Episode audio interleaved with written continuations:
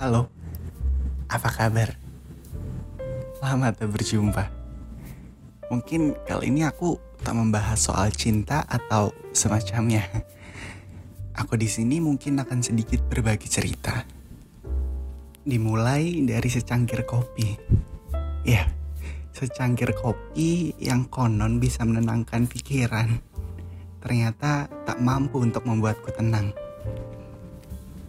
problematikaku bisa dibilang agak rumit, tapi ya sudahlah.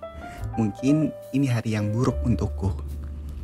Ngomong-ngomong tentang hari yang buruk, memang kadang membuat jengkel dan ingin berteriak sekencang mungkin atau bahkan hingga melontarkan umpatan. Ya, terkadang kita sering memegang benda dan tak sengaja hancur. Ya, seperti itulah gambaran kecil tentang hari yang buruk.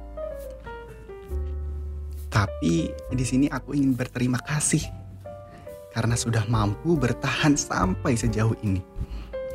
Menghadapi hari yang buruk dengan kuat dan tetap tersenyum walaupun perasaan dan pikiran terbatai.